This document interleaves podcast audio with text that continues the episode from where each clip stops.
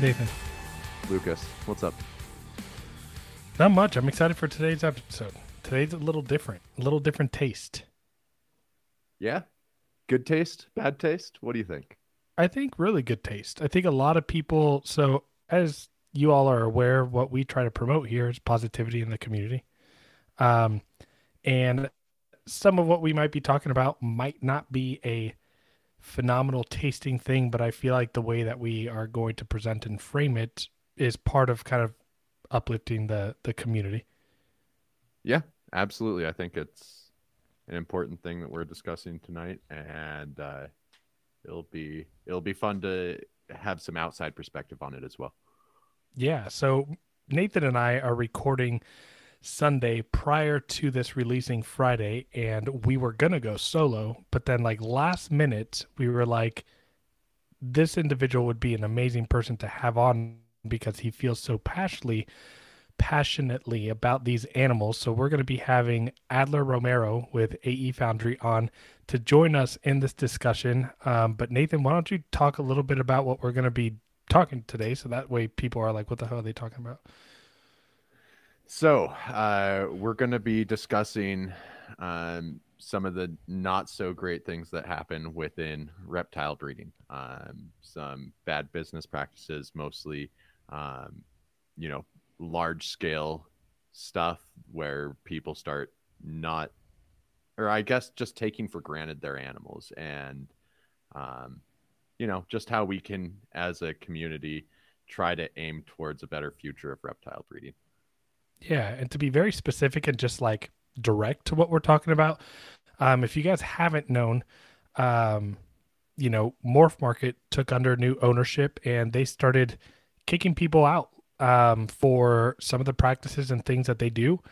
Um, one of them being uh, a really big retic individual, and um, we're just going to kind of go into detail about all that and kind of what we need to start working towards to just be a more legit community. And I know Adler has a bunch of words uh, to say about that. So, real quick before we jump into that, uh, guys, we're on episode 39. We've almost been doing this for a year. Thank you so much for the support so far.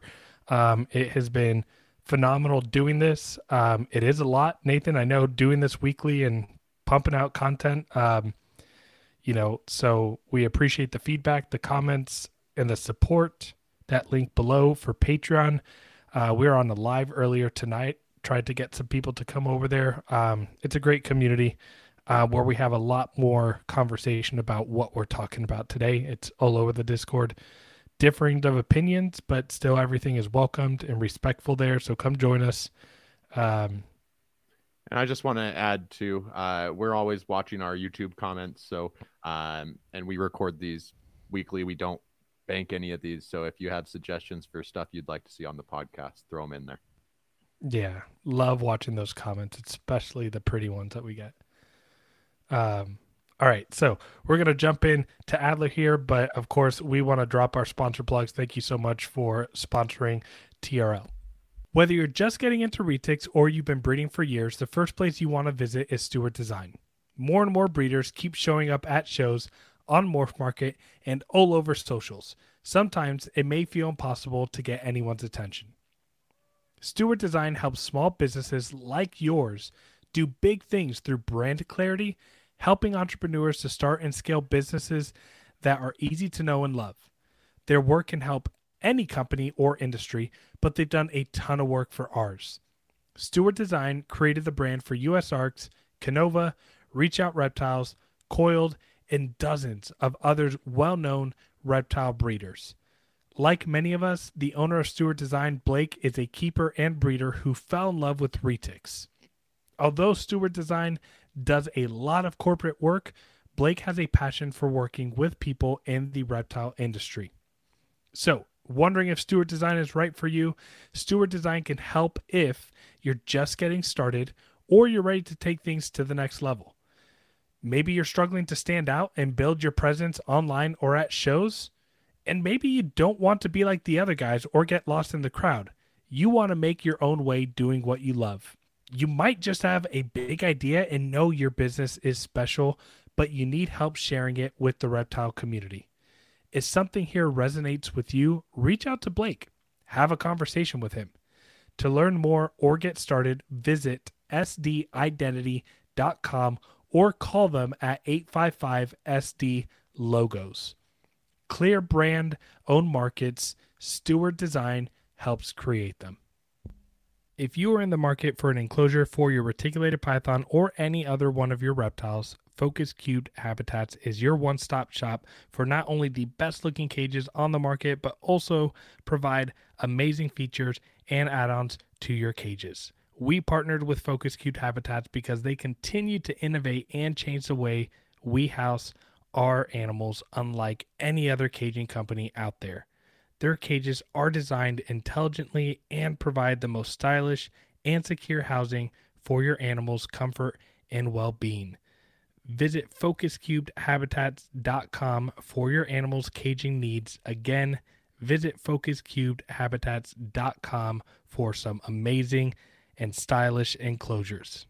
We also want to thank VivTech Products for being an affiliate sponsor of the Retic Lounge. Stop by VivTech Products for the best UV spectrum lighting on the market that will enhance and improve your snake's overall well being and health. Visit vivtechproducts.com and use the code RETICLounge23 today for 15% off. Again, visit vivtechproducts.com and use our affiliate code RETICLounge23 today for 15% off. Adler, what's going on, man? What's up, guys? How you guys doing? A little bit of a different, uh, little different scene from you, Adler. Not what yeah. I'm used to. Yeah, I mean, you know, having to deal with living in a studio apartment and my kids are going to bed right now. I had to go into the hallway and go basically my camera or my lighting is in my closet. So you're seeing my front door behind me and I'm looking at a bunch of clothes right now. So. That's awesome. So what what's what's funny is that so this was like an impromptu like last minute thing that Adler agreed to be able to do and um if you guys don't know Adler, Adler's like the most anal person when it comes to his camera setup, lighting, studio quality sounds. Like I'm actually kind of happy he's doing this because he would have showed us up. So no, it's fine. It's fine. I mean, even then, like, see, like I still had to have the lighting. I had to have the background lighting. I still put effort in. So we appreciate right. Adler. And I wanted yeah. to be a Power Ranger with you guys.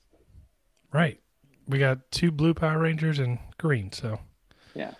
Um, all right. So before we even jump in everything, I you know I know that we're going to be talking about something that I think we're all pretty passionate about, but mm-hmm. um, I definitely don't want to blow over the opportunity for people to uh, get to know you if they haven't heard you before. So just kind of introduce yourself and tell us what's up. Um, so yeah, so my name's Adler. Uh, I on my on Instagram I go under AE Foundry. That is like my art stuff.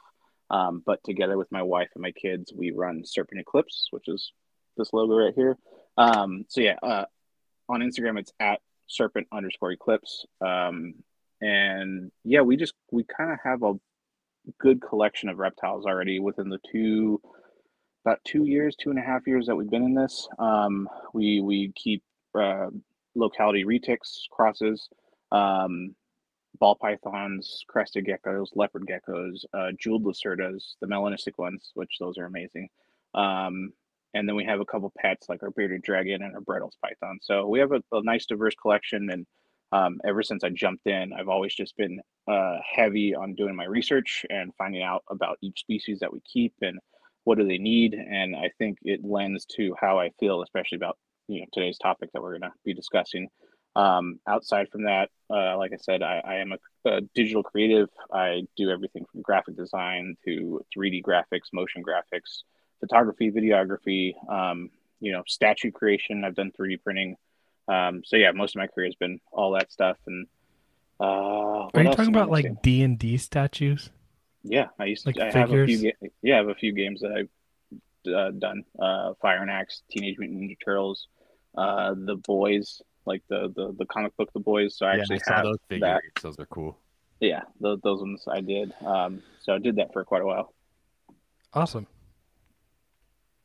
Uh, then, so do you, do you feel like any of your graphic design background has helped in maybe like your like enclosure design? Mm, I would say I will eventually want to get there, but we just haven't had the money to like go balls to the wall with it yet. But Sure. um, I do have, uh, like especially at least the newest enclosure for my um, tiger male retic. Um, uh, Jamie was like, "Well, why don't you get these these PVC perches that look like a, a branch, like this color?" It's like, no, I have to have everything blacked out. Like it has to all match. It has to. So I guess yeah, similar uh, tendencies when it comes to my graphic work do lead over to how I like things put together and looked. Um, and sometimes I, I, I, make do with what I can get by with, but uh, yeah, eventually I will have everything like uniformed and looking nice. Like when we move to a house, um, and you know I talked to, with you, uh, Lucas, about this, but I want to have like a full wall to where I can have holdbacks in. Mm. Um, so a lot of them might be empty when we first move in, but as I start producing animals or getting animals in that are going to hold back and grow up, then they can all go in that wall and they'll be nicely lit. And, um, you know, uh, speaking of making do with what you got, you got over 30 something reptiles in a studio apartment. How the hell does that work? Um, uh, I play Tetris a lot. Let's just say that. Um, like I'm no. Tetris with six. and I, it sounds yeah. like I have more space. yeah. So um, the way I have it is, whenever you guys see me on camera on most of the other podcasts or any of my video, that's actually like my office corner, and basically uh, that starts with an L right next to me of some enclosures, and then it goes all the way down the ten foot wall that we have that leads in like leads into our cross of the living room and then uh, since this was an old apartment that my grandparents owned, there uh, was a Murphy bed that I put in the garage, and that's where I moved all the geckos to. So there's a, the, so there's two separate sides. There's the snakes and then there's the geckos. So, all right, it's that's impressive. Really utilizing every inch of of your space. Yeah, that's awesome. And I mean, I, I wish I could have everything in a Viv but some of my stuff's in tubs right now. And but when we move, I plan to have everything in in nice giant enclosures, and that's just how I want to keep. Yeah. Um, I don't know about you guys, but I I'm kind of ready to jump into today's topic. Um, I feel like it's it's you know I'm I'm kind of happy that we just sprung up and wanted to talk about this because this is all fairly recent. Um, and um, I, I, don't think there's a better platform for us to just kind of talk about the things that have happened um, here recently with um, Morph Market posted on their Facebook group um, that they were going through and cleaning up. They were cleaning house, getting rid of some bad apples. I think that was the word that they said was bad yeah. apples and removing them. And now I don't know any for I don't know any other people from any other industries that were moved out, but I know that there was someone who's been controversial for quite a while that was just cutthroat, taken down. Um and I I kind of want to hear your guys' thoughts just on that move alone right there before we even go deeper into this discussion. Uh I think it's the move we need in retics especially. Uh I mean, any animals, uh, just the ind- the individual in the business that we're talking about. Um, I, I know what the inside looks like. Uh, this is someone who shouldn't have animals. Period. Um, so yeah, I think industry policing like this, where you know an individual is that bad with his animals, gets taken out, it's necessary. Uh, we all should yeah. be have have some kind of standard to live up to if we're going to produce and sell these animals. Period.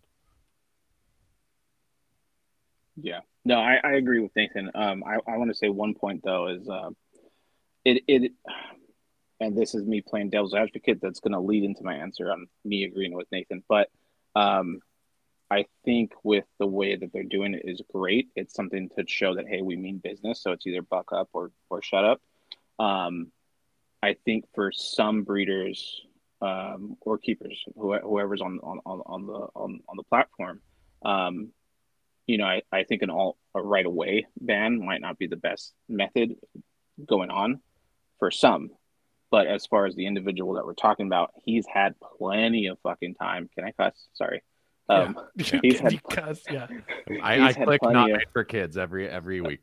Okay, okay. So he's had plenty of fucking time to shape up. Um, so I think in this regard, I think it's perfect, and I think it's it's it's time that somebody's like, we we mean business.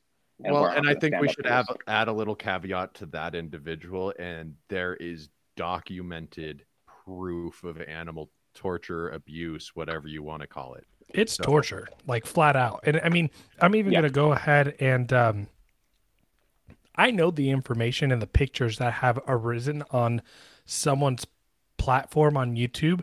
I know those animals are this individual's facility in the pictures of his animals. Um, there's rumor that a bunch of other photos are going to go public, um, but uh, go watch that video um, and see the condition that the animals are in. Because here's here's the issue. Um, you know, you you could talk about lying and deceiving. You could talk about, and let's just like hit this home to the retic community. Someone's out there lying about percentages, or they're giving locality data, and it's not like super legit, right? So those are things that like would be really difficult for me to stomach with you know uh, uh, a classifieds platform just like right off the bat cutthroat saying bye right like to speak to your point adler Yeah. because i agree with that in the sense of like just like bashing down the hammer um especially with new ownership is like that's a big deal right um Yeah. and you got to be careful about that but but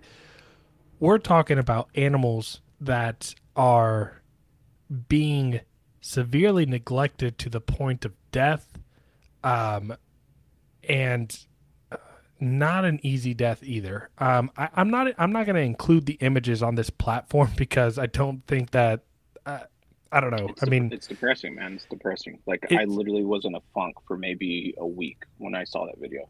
Yeah, and and another reason why you, we don't do that here is just because we don't want more eyes right now that we need on these type of photos until behind the scenes work is being done uh to try to get this guy out of the community because uh it can bring a lot of bad attention to you know one sour apple can really take down an industry if it's bad enough and I'm sorry this is bad.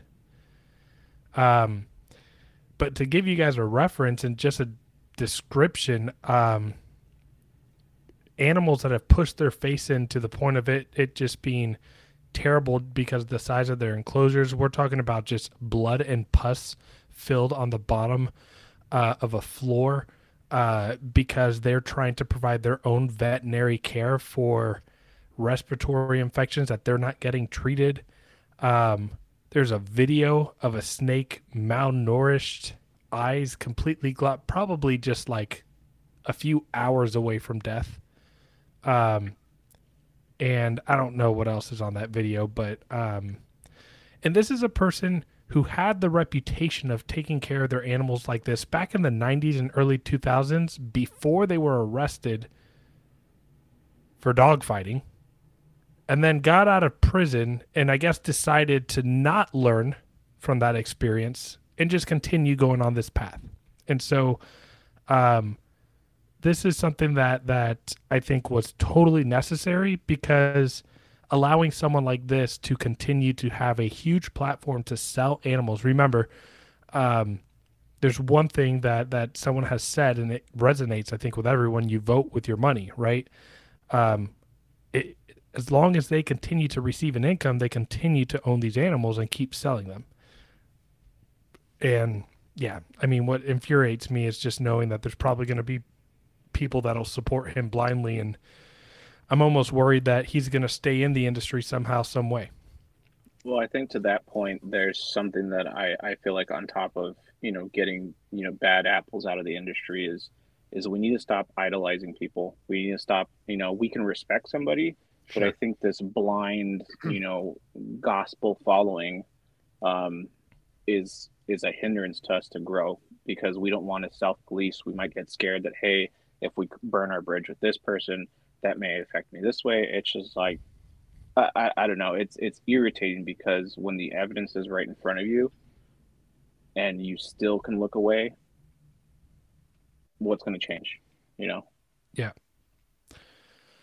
I just to even like touch on that topic from like a psychological background, there's this idea that if someone is big, right, and they're popular and they are liked by many, it's it's one of those things where like, oh, if this guy gives me the time of day to answer questions and then I start associating myself with this individual, it'll get me to to stardom or it'll get me to uh, a place where people will know me because I'm affiliated and I talk to this individual and um and even even at that level like it's it's something that like you can't judge or blame people for trying to do in such a cutthroat industry like the retic industry. But at the same time like me being in here now in this industry for 5 going on 6 years um that was me right? I wanted to to like, like I'll totally admit that. That was my mindset, and that was like, man, if I could be associated with these people and uh, you know just be me, a, a respectful person, um, it'll help get It's my name right. It'll it'll help get my name out there, and and but at the same time, like now that I've done this for a while, like the most important thing that you can do is make a name for yourself without tying it into someone else, because once that person's empire crashes, you might go You're down with it. Well, and I I I think it's just not healthy to idolize anyone in an in- industry and like make them the industry standard. Doesn't matter if it's snakes or anything else, but how are you supposed to market your product while trying to promote that others should be, you know, building businesses doing the same thing while also saying I'm I'm the standard, you know? Right. Ha- Where's the return on investment there? Yeah. Exactly. I, I and either you made a comment about self policing, right? Yeah. Wha- One thing that like pisses me off more than like anything else right now, and um, I've even heard it on the Discord. Love you guys, Patreon family. I'm not throwing any shade to any of you, but something that just like infuriates me is this idea of like this particular incident that is happening in all the subsequent things that have happened over the month, people continue to throw around the word like, uh, it's drama. It's drama. And you know what? I think the only thing that makes it drama is when people take to it a little personal or like it's it's about someone that they know and they get uncomfortable about hearing about this person and so they just want to push it away and therefore it's drama. But when when we're calling people out like this, this is self-policing. Like the and, and everybody in the industry is like, we need to self-police. Like who else is gonna do it if we don't do it ourselves? And a great example of someone being kicked off a morph market for the condition of their animals is self-policing. I just I, Yeah. I wish we were a little more like we weren't so quick to be like, drama. It's like, ah, I, I think though to that point though is is most of the drama is uh, there's no evidence to have it founded. I think in this scenario there's plenty of evidence and you know like you said rumored more to come out um, that again it, it's not drama. It's just us trying to self police uh, as a community and get you know some scumbag out, out, out of our you know our space. Yeah. that At isn't gonna help day, us we, grow. We love our animals and we want to protect these animals as a whole. Yeah, Yeah. Yeah, so I guess to to kind of validate a little bit about my point is like even though this is like indisputable evidence, right? The people that we were talking about like before about not idolizing, the people that idolize this individual are going to go back to its drama, right? Yeah. So I, I think even if there are facts presented, if it's about an individual that you associate with and it's negative, people will dismiss it as drama. Yeah. And I, I think it's important right now uh, in this situation, especially to look at everything very objectively. Um, Yeah. I've done business with some of the, these people, like big business with some of these people, and you know, still have to look at it objectively and not just blindly follow. not emotionally. Yeah. Yeah. Um, and I think one thing that I, I think that it's worth talking about in this podcast because of what we're, we're talking about is like really an ethical standard and approach to how we keep our animals. because I, I, it's more important now than ever with everything going on with FWC. This idea of a whitelist, like, I, here's the thing. I think I think USARK has an ability to get that turned down if they put all their resources to that because FWC is only governing wildlife in Florida and what they're trying to do is not uh, associated with Florida wildlife. So I think that's our platform to make an argument against it, but let me tell you if FWC is able to successfully create a whitelist and for those of you that aren't familiar with what a whitelist is, it's basically they're going to create a list of the species that you are allowed to keep, and anything not on that is going to be illegal. Yep. Automatically on the prohibited. Automatically. So right now there's a blacklist.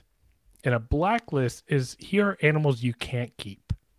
A whitelist is so much more dangerous because now they can broaden that they can broaden or shrink down that list and anything outside of it banned.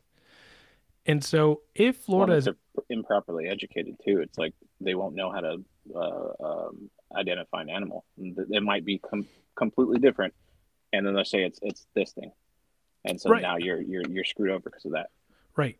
Exactly. Because we we clearly know that FWC can't tell the difference between a fucking boa and a retic, right? So so, with that being said, if Florida successfully able to do that, that is very scary for any state moving forward. Yep. That sets yep. a huge, and I know that Florida's circumstances are totally different because, yes, they have plenty of invasive species.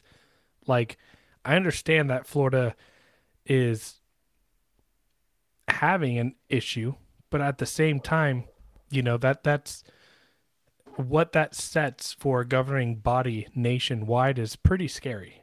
Um, so back to the original point, why is keeping ethically important right now? I feel like there's a huge transition right now with new um, keepers in the industry, at least since I've been in. Um, and that's something that I immediately attached myself to. Um, I think the the mentality around that is uh, with the education that's coming out and more um, ease of access to that information, people are realizing that hey, these animals aren't so one dimensional like we thought of them before. Um, I think a great point that uh, you know our friend Ryan McVeigh makes is, you know, a lot of people say, "What's the one metric that you have for them to to thrive?" Well, there's not just one metric.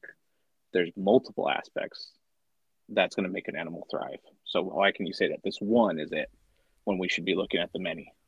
And in the retic industry, that one metric is is if it can breed, you're keeping yep. it well. Yep. when we when we all know that's far from the truth. I mean, that was the, the first thing that uh, Ryan and I when we when we met, we talked about that. He goes, "What what's the what's the one thing that tells you you're you're keeping that retic correctly?" Right. It, if it, it reproduces. Like, now let me yeah, tell you. Need to be thinking about. Yeah, the, hell of a lot more than that. The individual who was kicked off of Morph Market produces up to like over a thousand hatchlings a year. And I can tell you from the evidence out there, they are not the standard of how to keep these animals. No. Um uh, one of the one of the pictures got leaked to me and there's a there's an animal rotting in its tub with its spine exposed like there's no denying that amount of neglect. And how long do you have to neglect a retic to to get to that point? I yeah, mean, they're fucking hardy animals. They are hardy as shit. I'm I, just hearing Eric's Eric's story about those ones that he was breeding when he was 15, and that they yeah. ripped each other open and they healed like nothing within a shed cycle. A couple shed cycles, I believe. Uh, yeah. I mean, regardless, yeah. like I mean, they they are phenomenal. Like if there's ever, I, I, can't really name many other hardier animals than than retics. Yeah. Um. But yeah, I mean that those those pictures in tubs of flesh, you know, rotting and going away, and like, I mean, it, it I, makes it makes the FWC video almost easy to watch.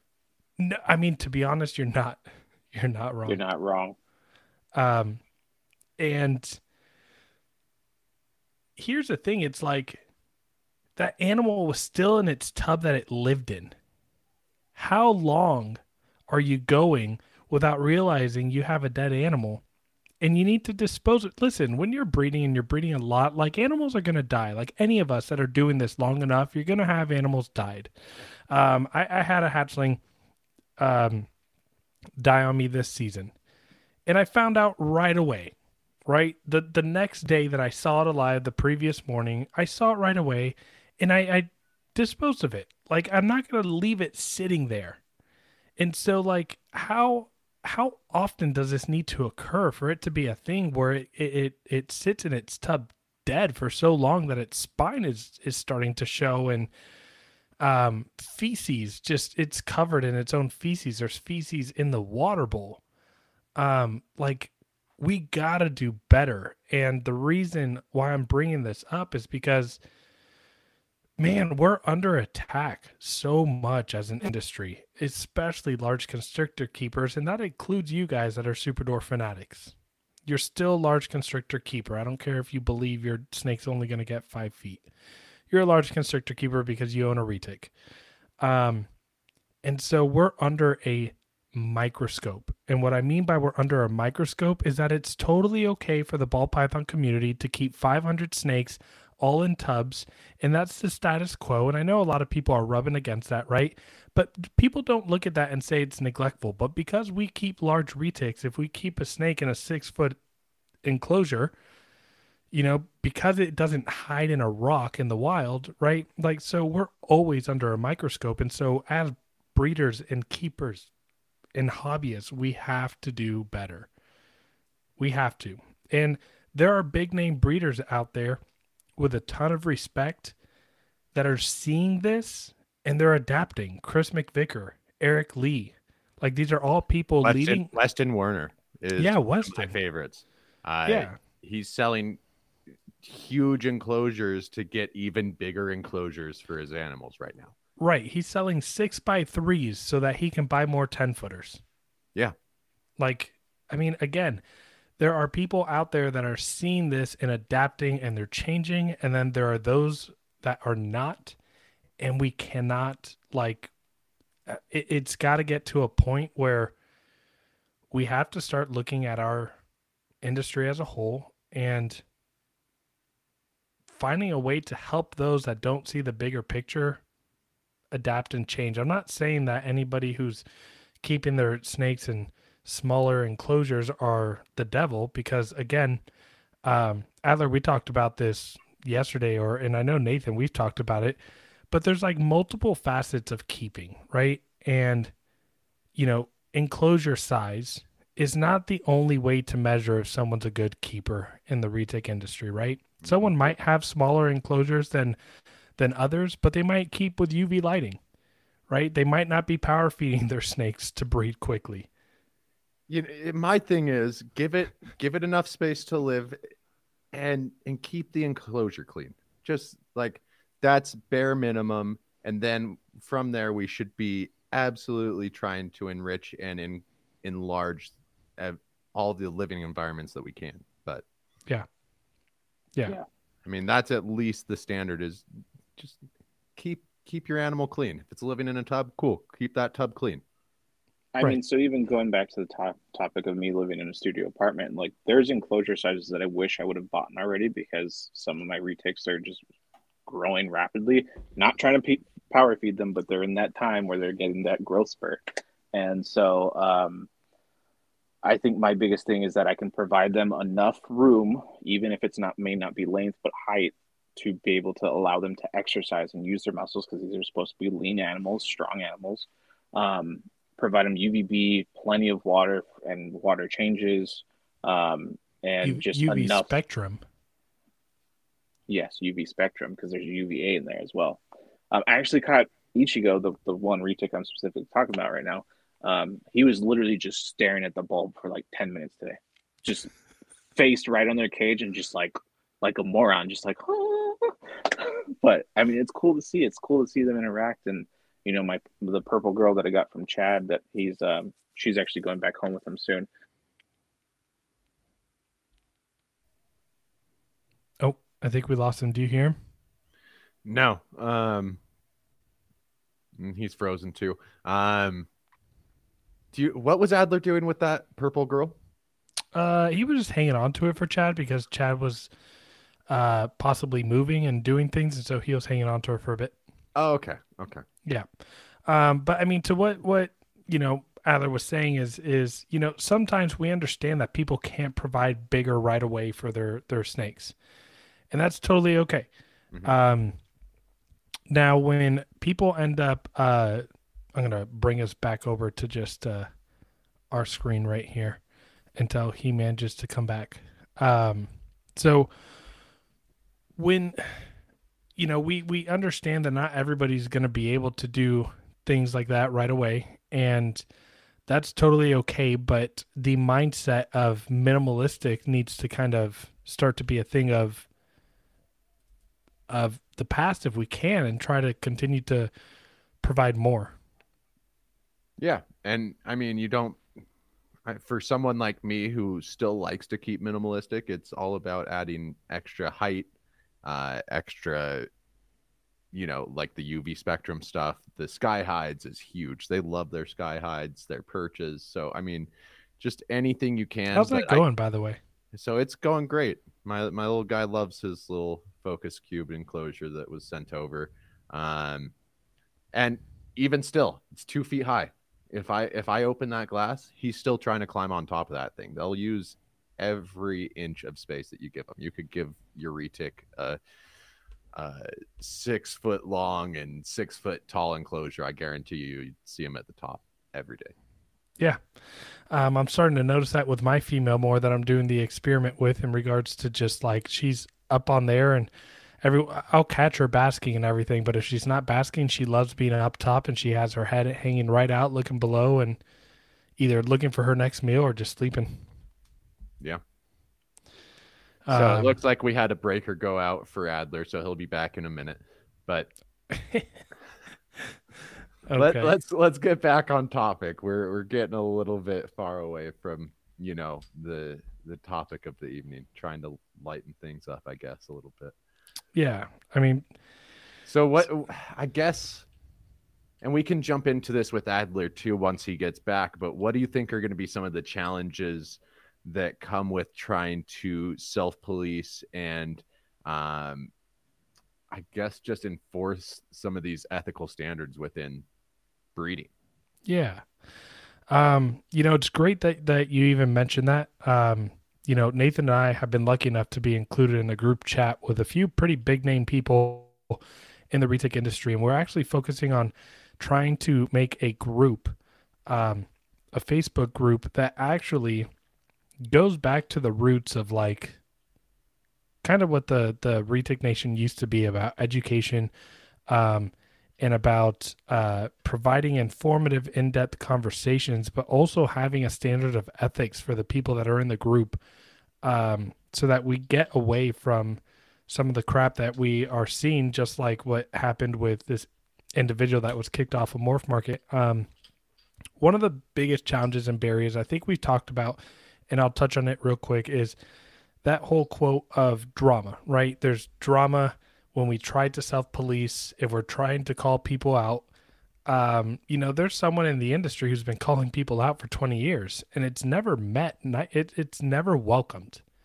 Um, and this person historically didn't always used to do it in an untastely manner, right? They would just make a post, call the person out, and it would still be met with the fan base of an individual, uh, you know, kind of retorting or trying to argue or dispute, you know, the the pretty clear message that is trying to be sent. Um, another challenge is I don't think people naturally in the retic industry like to be challenged. They So- they don't. On that last point, were we talking Rodney? Yeah. Yeah. Um, no, I mean it's not always in the best taste, but I've never seen him come come after anyone unless it was based on something factually wrong that was happening.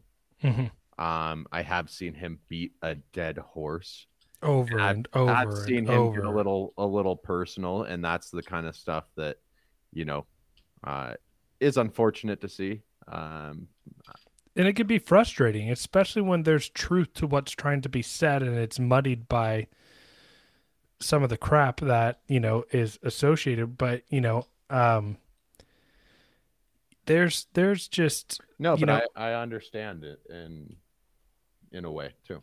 it's one of those things where um you know I, I guess if i may speak to that a little bit more um historically speaking that dude has called a lot of people out and i think at one point he just realized and what i mean by call people out is again coming from a factually standpoint base right so i'll make i'll make an example right here stating that golden childs are from Slayer, right um he'll he'll call that out and um, it's never met well. It never does anything, and people never change. And so I think over time, he's just starting to find what works, and what works happens to be something that is distasteful and stupid. And, um, but yeah, I mean, so people in the retic industry just don't like to be challenged, and I and I think where that comes from, um, it- if we aren't willing to accept, um, a scenario where people can openly discuss disagreements about how people do things then i don't know like that's that's telling me that you are unable and unwilling to see growth. We got adler back so let me go ahead and switch him back over. Hi. Well, Adler, we kind of as as you were gone brought up uh just the topic of, you know, how do we move forward and what are going to be some of the challenges in self-policing and enforcing some of these ethical standards within breeding. So that's kind of what Lucas and I have been bouncing back and forth. Okay, cool. Yeah, no, go for it. I, let me get in, get in with you guys. Yep, yeah, yeah, Y- you still need to woos us a bit yeah, yeah. I'm a Yeah. So one thing that we mentioned was kind of uh, that I mentioned was um, people don't like to be challenged. People don't like to be told that what they're doing might not be right. And so when we try to self police and police in that aspect, it's there's going to be a lot of rebuttal, a lot of clashing, a lot of banging each other over and over, back and forth, and it starts these wars, right? And there's there's one thing about like coming from my background and my profession as a therapist, um, we oftentimes will have these group clinical meetings, right? And we'll be discussing clients that we are experiencing challenges or something's going up. And oftentimes, clinicians will provide feedback. Have you considered trying this? Do you do do you think that what you continue to do week over week and it's not working? Have you thought about right? And it's like it's coming from a place of like reflect, look at what you're doing, see if what you're doing is not really okay and if it's not let's adapt and make some changes and and we're okay and openly receive that um but then again we're professionals sitting in a room as opposed to a retic industry where a lot of people don't know how to conduct themselves Well, the problem is we we conduct ourselves online, right? yeah exactly Well, I, th- I think outside from just conducting ourselves online, um, kind of go, going back to your point, Lucas, about you know you guys as as professionals meeting in a room, kind of discussing that kind of uh, th- those pain points. Um, for us, I think that the simplest answer is inner policing within ourselves and asking, does this serve the animal any better? Like if if we're in an industry that we're supposed to be here for the well being of the animal, then fucking make it about the well being of the animal. Stop making it about the dollar. I mean, if you're here for the dollar, fine. I ain't gonna. I ain't, I'm, I'm not gonna harp on you, but just know that I don't agree with your viewpoints. But this is an industry where our animals are our life. They're our family, and they mean so much to us. I mean, just like again, going back to the FWC stuff, that was fucking petrifying. Just imagining being able to raise all those animals, have all those animals held back, and they are part of your family. Like I know if somebody came for my animals like that, I would be going off crazy. I don't I don't know what I would do, but and you're muted. That means Lucas has got a a muted mic for this episode. i wasn't talking Yeah, you were. Thanks for catching it, Adler. I was looking down. Son of Oh, a- I'm, I'm, I'm, I'm getting I'm getting both of you guys if either one of you. Oh no, Um, it's not happening. Nathan uh, Nathan doesn't mute himself anymore. He Oh, I- just I- like, he he, did he, I just, he have- did earlier. Yeah, he I did have. earlier, and I was watching. he just likes to breathe into the mic now. Wow. wow. Um, Um, but uh, Adler, to your point of self-policing, like w- w- the problem I have with that, in most cases, when it's someone just kind of being an asshole, or you know, i- it's not to this level of neglect and abuse. Ha- like, where? How do we really self-police, and how are we effective? yeah. Like, what Yeah. challenges do we have there? I, mean, it's it's think- easy in this case when we have so much proof. Yeah. I, I, I think the the big I mean, yeah it, it is easy it is easy in this case but I think the biggest challenge um, and we kind of brought it up earlier is um, either idolization or worrying that your network is gonna like you're you're basically done you know if you if you if you confront somebody that you don't agree with um, and that that's one step because if we get more people that are willing to bring up those pain points that you know people are bringing up about any certain individual um, and people start hearing because because the numbers matter. I mean, just like when we're when we're talking about USARK, and you know, it's fucking crazy that there's five million people with reptiles, but we only have fifteen thousand members. You know, um, numbers speak. So where we're on a place that um, we do business online, we have to have more and people, more and more people bringing up said pain points to show that people it's not just one person going off about a person or uh, two people going off it's a whole crowd of people uh, wording their disagreement or their concern with a certain individual because at, at that point people can jump on and be like okay maybe this is believable maybe this this is worthwhile and i know there's a caveat to that and i know lucas probably does bring it up but No, no, no. I, I, I was gonna ask if like, so do you think that the problem is is that we we don't that that a single individual is the one that brings it up, um, and no one gets behind it because of fear? Is that is that what you're saying? yeah yeah sorry that was long-winded but yeah No, no. I mean, you you I mean, you spoke about that, but then you also talked about the solution, and I just wanted to clarify what the problem was. So the problem uh, that we see today with self policing is that there might be multiple people that believe in what an individual might be calling someone out for, or might be trying to help with policing, but no one really speaks up. Yeah, I I, I think that that's true because it's like this fear of you know we're that- all that- we're all trying to protect our self-image in the end of the day. Right right. It's I self mean, we've- preservation.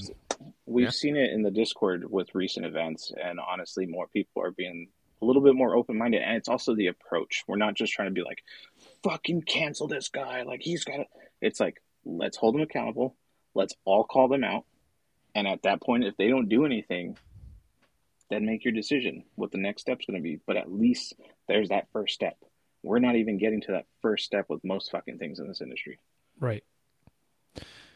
I mean, and I guess I'm coming up with a solution right off the bat, but I think what we don't see oftentimes is we don't see like a good first step, which if you as an individual have an issue with a breeder and how they're doing something, um I I, I- feel like it's gonna be a lot more inviting if you message them individually, ask for a phone call, and have a conversation or have a message, a private message, and address that concern privately first. See if that person's willing to receive that feedback. If they receive the feedback, they make adjustments, they change things, great, what you did was effective. If it didn't, reach out a second time. And as you have these message exchanges, you now have documentation of at least, you know, kind of like a CYA of I tried this and therefore, if this individual was still not responsive, now when you go public about it, you've at least tried to do it in a discreet, respectful manner.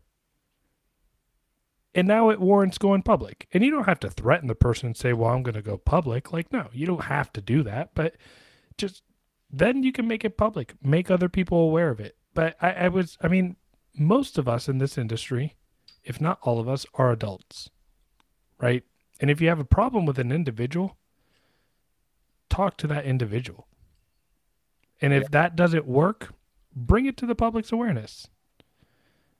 Try to solve the issue that you have in your own hands with that individual and and then take it public. And I think if you do that and you have the proof of trying to solve that that issue, whether it's a hey, I noticed you were you know, I notice that every time you post pictures of your snakes, it's it's pretty, you know, conditions are not good. Or, hey, I noticed you have this 18 foot snake in a six foot enclosure, right? Or whatever the issue that you have, like if you have the the one on one proof first, and then when you make it public, it actually might be received much better by the rest of the individuals who are about to start watching this online match. I'm sorry if you hear noise in the background. I just kicked something because I started cramping in my hammy.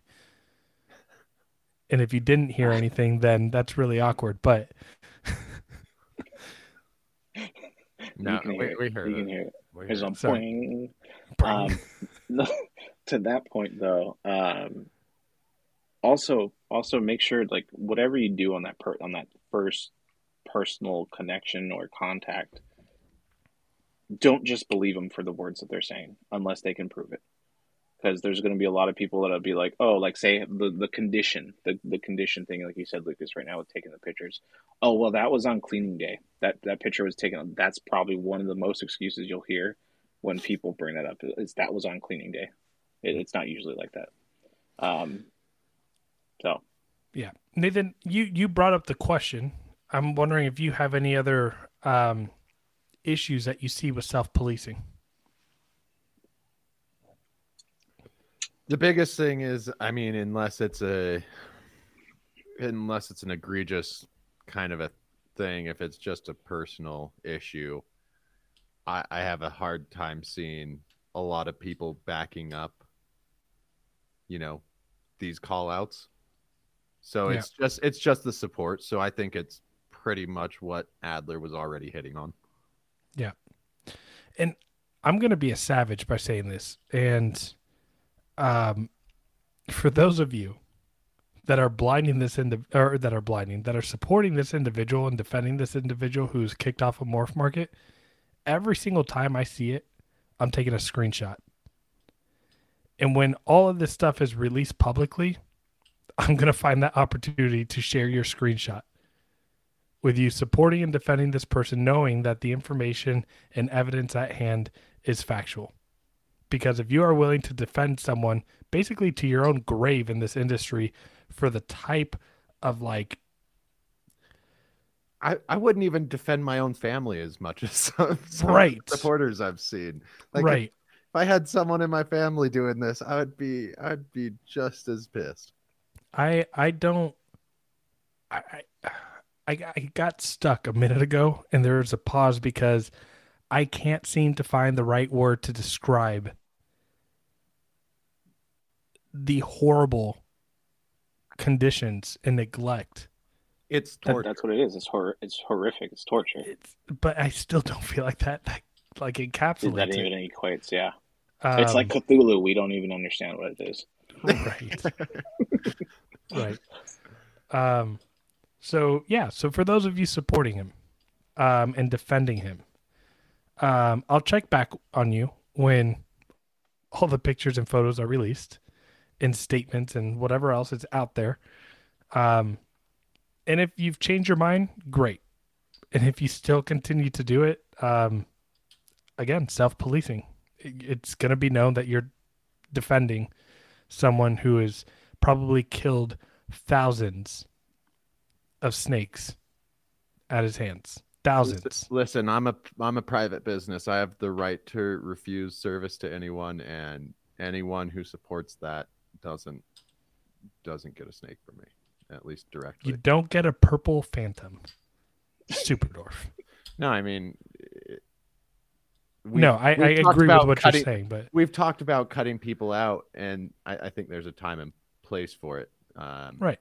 right. I don't think you should cut someone out just for association, uh, unless it, again, it's something this crazy. I now Yeah. have a question for you guys Okay. in regards to this subject. Um, what does it take for you two to either earn uh, or or uh, have some type of respect or approval of a person when they screw up and try to fix that? Is it just them saying it all the time? Is it them act making sure that the actions are done correctly and there's some accountability there? What what level does it take for them to even climb themselves out of the hole? Like I'm not saying that he can, this So- one individual, No, that, but in case that's- any There's other there's person nothing that this individual That's can No, no, no, no. I- that's that, that's what Yeah. I'm saying. Not him, but I'm I saying can in I can think of a I can think of another individual that in this industry just hasn't rubbed me the right way. You know, his his made his divisions with a ton of other people in the retic industry. Um, I, even though he's been a giant asshole, and I won't call him out by name, I still think there is I knew it. room for him to to grow and show that he could be a decent person to other people. I I agree. So, know so like, yeah, I, I definitely think there's room for people to grow, but actions definitely speak louder than words. Um, Yeah. There's people that I looked up to uh, where their actions have, you know, maybe done the opposite, and I've had to look at them in a different light. So it's, you know, it's always actions speak louder than words. Yeah um, for me, speaking about the first individual that you were talking about, Nathan, that individual has tried to talk me down to other people at shows. I don't know what it is about. Like, uh, started saying things about animals, those kind of things, and even at that, with no no leg for me to give him for him to even do that because my exchanges with him up until that point were very minimal um i would Wait, still is this who I think we're talking about? it probably, Probably. is they were brought up earlier on the the live on instagram Yeah. Okay. Okay. Yeah. No, it is. Even at that point i could look past it. I could forgive forget as long as they were to man up and use their platform for good in the retic industry. Um and i i i i'm i'm a forgiving individual just naturally. I feel like i tend to have empathy for people and i can see people's perspectives and why they do things and why they back out of things and why they backtrack and they they they slip up and they lie. Like we're all humans. No one's perfect. And i'm not going to hold any of that kind of stuff against people but it's how they respond to those um adversities that really for me tells me if that person has the character that i'm willing to work with and accept and and forgive and uh move past. And you know those are things like just being open and honest. If you made a mistake, you've made a mistake. And if it needs public attention, bring it, right? If you're that big of a person, bring it, right? If you're if you don't have that kind of platform and everything, then just do better with your next steps and just start showing that you can learn from issues that have happened. Um, because at some point, if we all do this long enough and we're all breeding retics for a decade, we're going to slip up at some point. Um, I, I mean, just in your personal lives, I'm sure you both can think of examples within the last year, let's say, that stress has gotten too high, whatever, and you've reacted to a situation in a way that you absolutely hate. oh, yeah, I Yep. suck. Yeah, there's always room to grow beyond that. Yeah, and it's no different here. I think what matters, and I think what matters for most people in the retic industry is just that clout, that ego, right? It gets in the way way too much. Where in life we could be maybe a little bit more humbling. So, yeah, I, egos definitely need to be set aside, um, a little bit more. Yeah, and again, without these animals, we we would we wouldn't have a uh, a brand to go off of because it what what animals we sell is what makes the name for us. You get Right. known for a certain locality retic, or you know uh, whatever animal. Um, without them, we're nothing. And even just speaking about ego, like think about this. We are at a place with social media and reptile keeping where what most people are chasing is name, recognition, and being well known. So basically, like you're a famous snake person, right? That's what like a lot of people are ultimately chasing is I want to be known so much by everybody um, for doing this and that right and like that's like the first step of like that ego comes into place but don't get me wrong like ego has a time and a place for things Like, I'm not saying that that's a bad thing that you want to do that, right? You have goals, you have aspirations. And if we're being honest, if any of us are opening up legit businesses, we want to be successful, right? But but your business will crash and your empire will fall if you make a mistake and you don't own up to it. Period. Yep. Yep. Yeah. I've made a mistake. I made a post about it and called myself out in the meantime of calling this individual out and you know i backed out of a verbal agreement very early on and that's not a pretty thing to have on my resume like i understand what i did was wrong like of backing out to a breeder loan agreement when i first joined in but i also laid out why i was doing it and whether you think that that's just or not right like i i don't care like if you if you don't think that's a good enough reason to back out of it like those are your standards and I get that. And I have learned from that mistake and I will never get into one of those agreement type of situations again. I understood that I broke even my word, which to me means a lot, for my own reasons that I feel good morally that I could justify and ethically in my mind. But at the end of the day, I still did something and wasn't right of me to fully do that despite the circumstances, but you know, those kind of things are going to happen to just about everyone if you do this long enough. And if you're willing to just own up to it and admit that what you did was wrong, even under circumstances like mine, where I still feel it was very, very right and appropriate. If if it were Um, today, that post would be even more justified. Oh, yeah. Yeah. I mean, I left things out of that post that I could probably continue to, uh, to, to just, No, you just Add- factual and let people make their Yeah. make their uh you know yeah. And it didn't make my bed. I'm still here. No. Um, but yeah, so just um, be honest. I guess for me is like the biggest thing that people can do. it, it yeah. What about for you?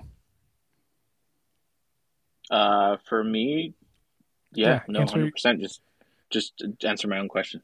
Um, no, yeah, be honest and let your actions speak louder than your words. I mean, that's that's the simplest answer I can I, I can give because, um, you know, for me, uh, we all have a mutual acquaintance that recently went through some stuff, uh, and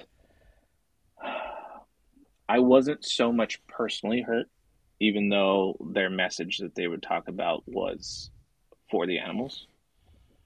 Um, I was more hurt because of the community of people that they built that lives by that kind of were betrayed because of their actions. And I felt like I would have had more respect and probably would have easily forgiven, like you were talking about, Lucas, if they would have just came out and said straight what it was 100% instead of dancing around the subject and trying to look like a politician. Or throwing other people under the bus. But um yeah. I mean yeah, Yeah. just be transparent. Um yeah, I agree. and We're- there's there's no need for uh, personal attacks. We don't need to play childish games where we're trying to get back at one another. And all of this could have could have been avoided from just people not wanting to get personal. Right. Yeah. Right, but the, what we're originally talking about couldn't have been avoided because this is a chronic narcissistic No, the, the, neglectful the tendency. in the business being taken off of MorphMarket, that's that's That's- totally different. But it, Bro, he has a video on in. where he's talking to another mutual friend of ours, and he's like, "Yeah, he's like, I just have a, a you know, I, a, a good vision about myself with these animals and how much I love these animals." Okay, well, you're fucking fairy tale in your head. Gosh, Like- I wish we could share screen right now and just play that video. But I, I also there's there's some there's some uh, casualties that happen in that video that I just don't want to share. I don't think that that needs spotlight. But, um, man, uh, how about this? We can I don't know, Nathan. Maybe we'll post a link on the description Mm. just for some awareness, um, or You can not. Timestamp it too. uh, we don't we don't like- got to do that. like I said, it it it does it almost dwarfs the FWC video for me. Um, Just- Yeah, like warning, if you go and listen and look for this video that we're talking about and you go and do research and find the video, like just discretion advised, like not pretty, especially if you love and have a passion for these animals. Yeah, man. Yep. Me, me just loving these animals. I, I, s- yeah, it's so hard for me to watch any animal I- in that kind of I think condition. it- At least, at least the FWC animals, they're they're all healthy when they came out. Yeah, Right. yeah. But at the same time, I think again, uh, in regards to self policing, is we need to educate ourselves in whatever situation um, happens. And so, as as Yeah. hard of a video as that is to watch, um, because like I said, I literally was depressed for a week. Um, for us to be able to properly police, we need to know all the information, have all the evidence in front of us, and actually, you know, not just say, "Oh, I heard from so and so. They said that this is what was in the video." Here's Yeah. here's maybe my only reason for may, maybe not wanting to post it. If it were solely just on the individual um being that Right. was being taken off a MorphMarket, then I would gladly post it to Yeah. But I, I, I, my rebuttal to that, and Lucas knows how I feel, um, is even though there would be a secondary victim to it, we probably wouldn't be. I mean, he's he's ti- he's tied to this individual, one way or another. Yeah now. and put out an And- and- apology to him. So I, I I guess you're right. Um, it just it it hurts to do a little bit, you know. I mean, I just But- I I feel like the I mean, I get what you're saying, Adler. Um I just also feel that um It kind falls into the idolization. I mean, I, I totally I totally get that. And I mean, I, I it's it's I mean, if we're talking about idolization, you don't have to worry about that with me about Oh the no no no specific no no no no individual, no! but I, I'm I'm just saying that it kind of falls in the area, or at least the fear aspect of it, of why we wouldn't speak out. But either way, it's like yeah, I mean, for me it's more of like a um because I would say the You- pictures do worse than what the other person. Well, yeah, then- for. yeah than the content i agree so let me ask you guys this um someone out there supposedly has more pictures and videos what what's the ramifications if this goes public in like the the the bad timing or bad way like how does one even make that stuff public without it potentially impacting or hurting our industry That's a hard one. I, I think with something like this, there's no way to avoid some sort of collateral. I think we need to do a little bit of. We need to try to do some damage control when it when it does uh, end up releasing. But feel I, like don't. I don't of think it's gonna get to like. And and I've said this in our group chat uh, before, Lucas too. Is I don't. I don't think it's gonna get to Tiger King levels. I think it's beyond that. And oh man, I have I have uh information I have information on why it's beyond that. No, I, Um, I I think there's there's a lot of similarities, and that's the only reason I I even bring that up. Um, but yeah, some some of the same themes are happening here. Not Yeah. beyond beyond the animals.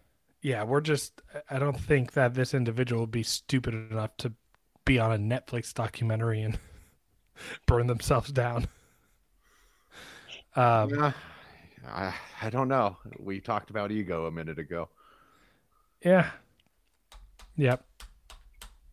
Pretty big one too. Um so let's see. But yeah, I I don't I I don't know. Adler, what do you think?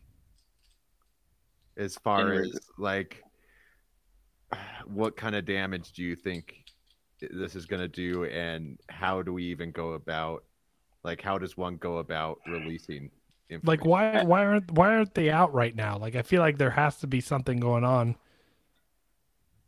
Yeah, yeah. I, I feel like the safe way to approach that is whatever organization, especially industry wide, whatever organization would, that would represent us in this type of matter to kind of clean up uh, that this isn't the entire community and it's just one individual. Is having leadership, you know, like USARK or uh, an organization like that, kind of get ahead of the ball, prepare some some words to be like, you know, again, this is one individual, this is not the community, and explain why, uh, and make sure that that information is given to the people that need to be hearing it.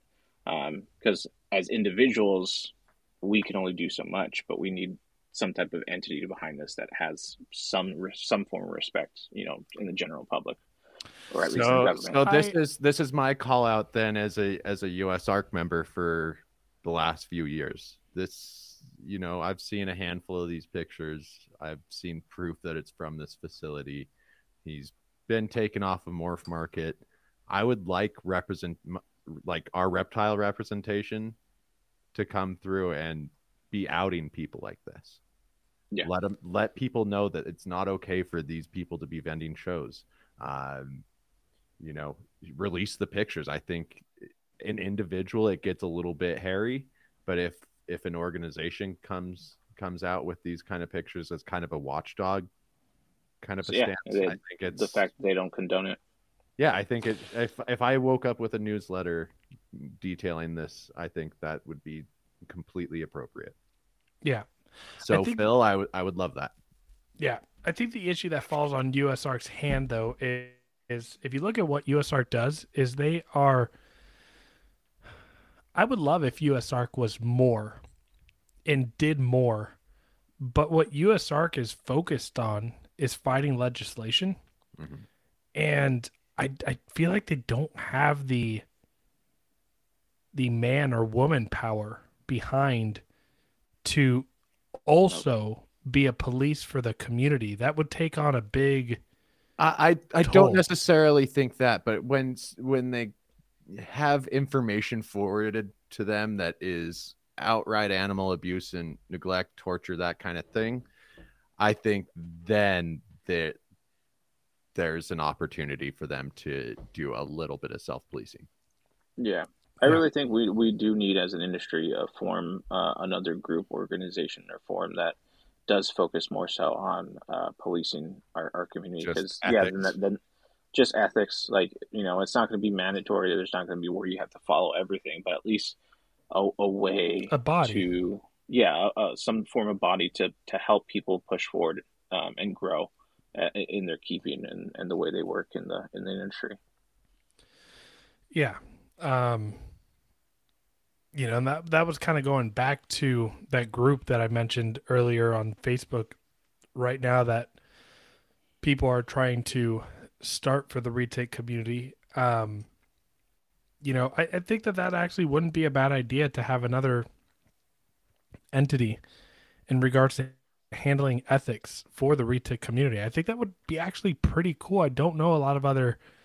Um, it it just has to be industry though if it's outside the industry or anything like that, that's where it goes. Oh yeah. You're talking yeah, about no. just retic industry? Just outside reptiles. Yeah, reptiles. Reptiles. Okay. Yeah. I mean, because yeah. maybe I mean, rep- at, at, that point, a representative you're, you're looking at, you're looking at potential FWC situations. You know. Right. Uh, like a represent a representative from each different community yeah. Um, chondros, ball pythons, retics. That'd be that'd be huge though. That would. That I would mean, we, we pro- it needs we, to be community probably... supported, and it needs to be people in the community that are running it. it, it and yeah, it just can't be government. Yeah, yeah, no, yeah, no. definitely, definitely not. Um, yeah, that'd be a shit show. Well, um, and that's that's why we need to do it though. Is if if we don't, that's what eventually happens. We, yeah, it's happening. I mean, yeah, it's, it's, it's happening. happening right now. Yeah, yeah, and this isn't, you know, I hope this isn't coming off as like a scare tactic or like a scare episode for those of you listening. That's not the intention, but I just think these are three minds trying to solve a huge problem that we have before it gets into the hands of people that can take away our ability to do what we love doing. And I know it's heavy, but it's been it's been weighing heavy on all three of us. And yeah. I mean, we just have to talk about it. Me and Nathan weighed in and talked for several minutes about deciding if this episode even aligned with the retic lounge, right? Um, and you know, at some point, we want to continue to build a positive community and be a, a place for new keepers and breeders to come and be a part of something that's next generation keeping. But um, we don't have a next generation keeping unless we have these tough conversations. Yeah. And so that, that that's where this topic tonight kind of comes from. Our industry is such in its teenage years that it's it's interesting to see. It's like you know to make a joke on it. It's like we're we're having that birds and bees conversation, and and you know the industry's the industry is scared to even think about it. You know to get to that next step to grow up and be an adult. Um, you know, so yeah, because I hear it all the time. I mean, me and you, Lucas, we, we we talk a bunch about it. It's like unless one of like and Nate, you said it earlier, unless one of us starts, nobody's gonna start one of us has to take that leap of faith and do it. Yeah. trying to think of any other little points I want to bring up, Lucas. Do you have anything? Now the only thing going through my mind is heavy stuff. Yeah, yeah. And I, uh, any of these uh, dead air moments, I feel like that's just, just processing, why? spinning. Yeah. Yeah. my brain is just spinning and thinking and flashes of these images. Um, yeah, man. I, I like completely abandoned talking to close friends for like a week and a half, almost two weeks, and you know, took me a while to tell them what was up. Yeah. So. you don't even know. Well, and it's hard. It's hard to kind of convey to people outside the reptile industry how what's going on and how it's affecting you too. I feel like that's a, a weird challenge. kind of, kind of like a, a similar sidebar. Um, I work with a buddy um, that uh, we worked multiple jobs together now, and uh, he's totally into it. I got him into keeping bearded dragon, uh, and and he's like, you know, he he he knows everything going on. He's like, so so what's the drama? And that like he's totally in it, and uh, this is like e television for him. Um, but he just he knew that like I came into work one day and he's like, "What's up?" and uh, kind of just told him the situation, uh, and he had been anticipating, right, because everything that's transpired over the last several months, and um, and uh, yeah, even he could tell. He's like, "Yeah, you you don't seem with it today." Um, so it, it's a it's a small price to pay for awareness. So so let me caveat this and just give you guys some existential uh, statements and insight before we tune out. Um, obviously, we'll let Adler kind of uh, have some final thoughts and do just kind of a, a introduction with Adler. But um, so the only agent for change is awareness. When you have awareness, you have the ability to gain insights, to make a plan that creates change. There's a term called gestalt, and gestalt means awareness. And in gestalt therapy, the entire purpose of therapy is for that individual who is going through therapy to gain awareness of themselves, insight of their behaviors, of their emotions, of their nonverbal body language. Um, because when you have insight and you have gestalt, you have awareness, you have the ability to change for the better. And so for those of you that don't want to look at it, that don't want to see it, that that want to say it's drama and dismiss it and turn your back towards it, it's the furthest thing from what you need to actually be doing if you want change to happen for the better. Awareness is the only place to start for change. And I just want to encourage all of you. And I want to go back to that whole drama, that word drama. Even if it is drama, be aware of it. Because the more you keep yourself in the closet, the more you're going to miss, and the more that you don't have the opportunity to help further positive change. Anyways, rant over. Uh, yeah, I, I I think that's a decent place to add. I just want to add one little warning. Um, you know, this last, well, ever since the Holy Thursday thing, so the last few weeks, almost a month now, has been pretty heavy on the reptile industry. Uh, people in the retic industry, it's gonna get worse before it gets better. Uh, these pictures and everything that comes out, it's it's gonna be heavy. Um, so be aware. Um, you know, I would I would just caution you going in to the next few weeks that there, there's going to be some heavy stuff. Um, but ultimately it's it's for the good. It's for the change that we want to see in, in this industry. So Adler, any last thoughts, statements you want to make about the topic? And then as we're tailing out of this, if you want to let people know where they can find you, um, you can even drop your Patreon plug. I'd love for you to do that. Yeah, yeah, I'll make sure to give you the link too. Um, biggest thing is uh, with these animals is check your ego at the door. You know, we uh, we wouldn't be anywhere without them. Um, when people say it's the well-being of the animal, make sure it's the well-being of the animal. Like, again,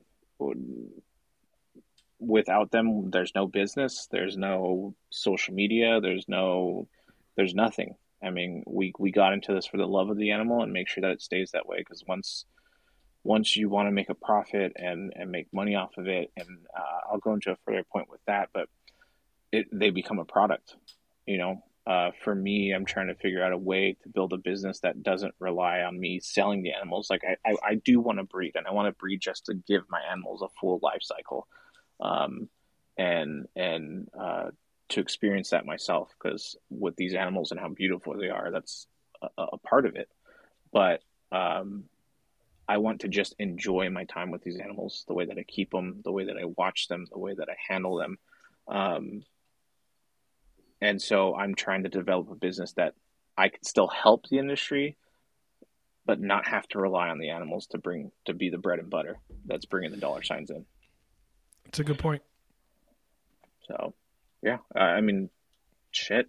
I, I think the like some what some cool people are doing is a lot of 3D printing stuff. Like I know you guys, um, I won't burn it, but no, no, uh, I, I think this is a, a great chance to introduce our our next sponsor, yeah. and that's Chris Sexton from Healy Guy Serpents. He's he's been doing some incredible 3D printing for the industry. He's doing purchase for Lucas, purchase for me, for all of my tubs, so that my hatchlings have some enrichment.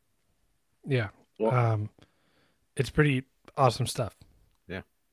What, what or like him, um, no, I was just gonna say like Chris. There's also like Father Blue who works with the Blue Tree Monitors that mm-hmm. has been 3D printing those those termite the, the tree termite mounds. Yeah, those for them really to, cool. to nest in. Like it's just amazing what you can do. So it's it's use the inspiration that these animals give you to find a way how to help the the, the industry. And there's right. a lot of easy tools now to be able to do that. So mm-hmm. um, right. don't be shy uh, and uh, just go for it. Yeah, no, I agree. I feel like a lot of the people who end up leaving any other type of job and their only income is based off of these animals, uh, you open yourself up for uh, a lot of things to go wrong from an ethics standpoint, from business standpoint. But yeah, that's a it's a really good point. Uh, um, as far as I, I, was just gonna plug in my links if if you yeah, want to. Yeah, yeah, I was, I, that's what I was gonna ask you. yeah, no. As far as uh, where you guys can find me, um, again on Instagram, you can either shoot me a message personally at at AE Foundry. Um, that's my art page um, with some of the video stuff that I do for our uh, reptile page, which is uh, at serpent underscore eclipse. Uh, I will answer that, but my wife also runs that page, so you'll see the name Jamie under that one. Um, as far as Patreon, I recently started a Patreon. Uh, I've been going through a lot of live stuff, but I'm I'm getting back uh, at it. Uh, that is where I am teaching and using my creative know-how to teach anybody in the reptile industry who wants to learn how to use a camera, learn how to work graphic design software, 3D software, whatever you need that might be able to help you build your business as far as marketing and so on. Um, that's what we're doing on our Patreon.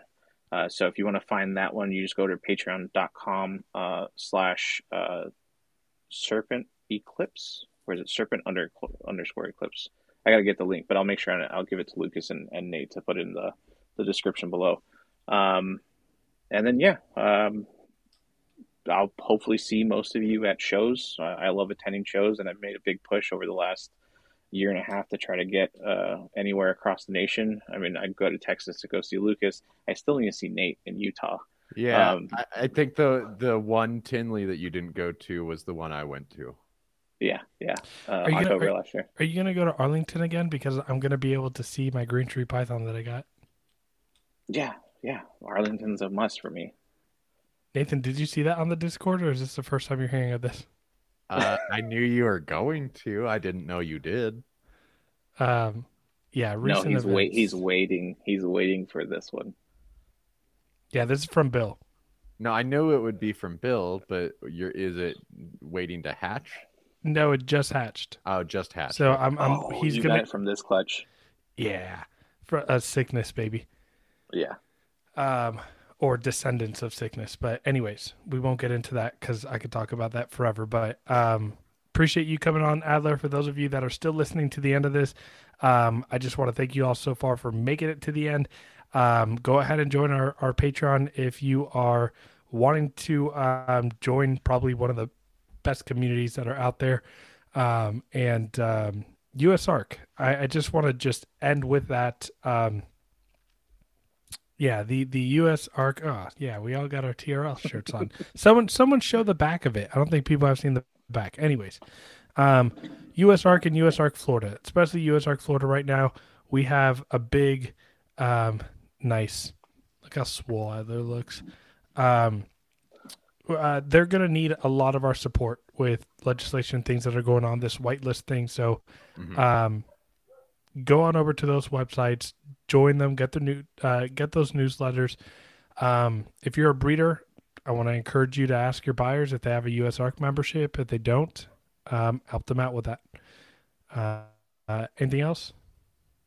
No, I think I think that's an awesome point to make. Is is coming up with unique ways to to get us more USARK members. So yeah, if you're a breeder, who is that I mean, that did that? Lucas was that Chris? Chris. Yep. Yeah, uh, we interviewed Chris, and that was something he mentioned, and that's 100% what every every large constrictor breeder should be doing, yeah. and any reptile breeder. But I think it's especially important for any of the large constrictors. No, I plan to do it when we start having more animals to uh, to sell. That if they bring me proof that they sign up for USARK, I'll take I'll take off uh, a nice chunk of change for them, just for doing nice. it. All right. Thanks, listeners. We'll catch you next Friday with another episode.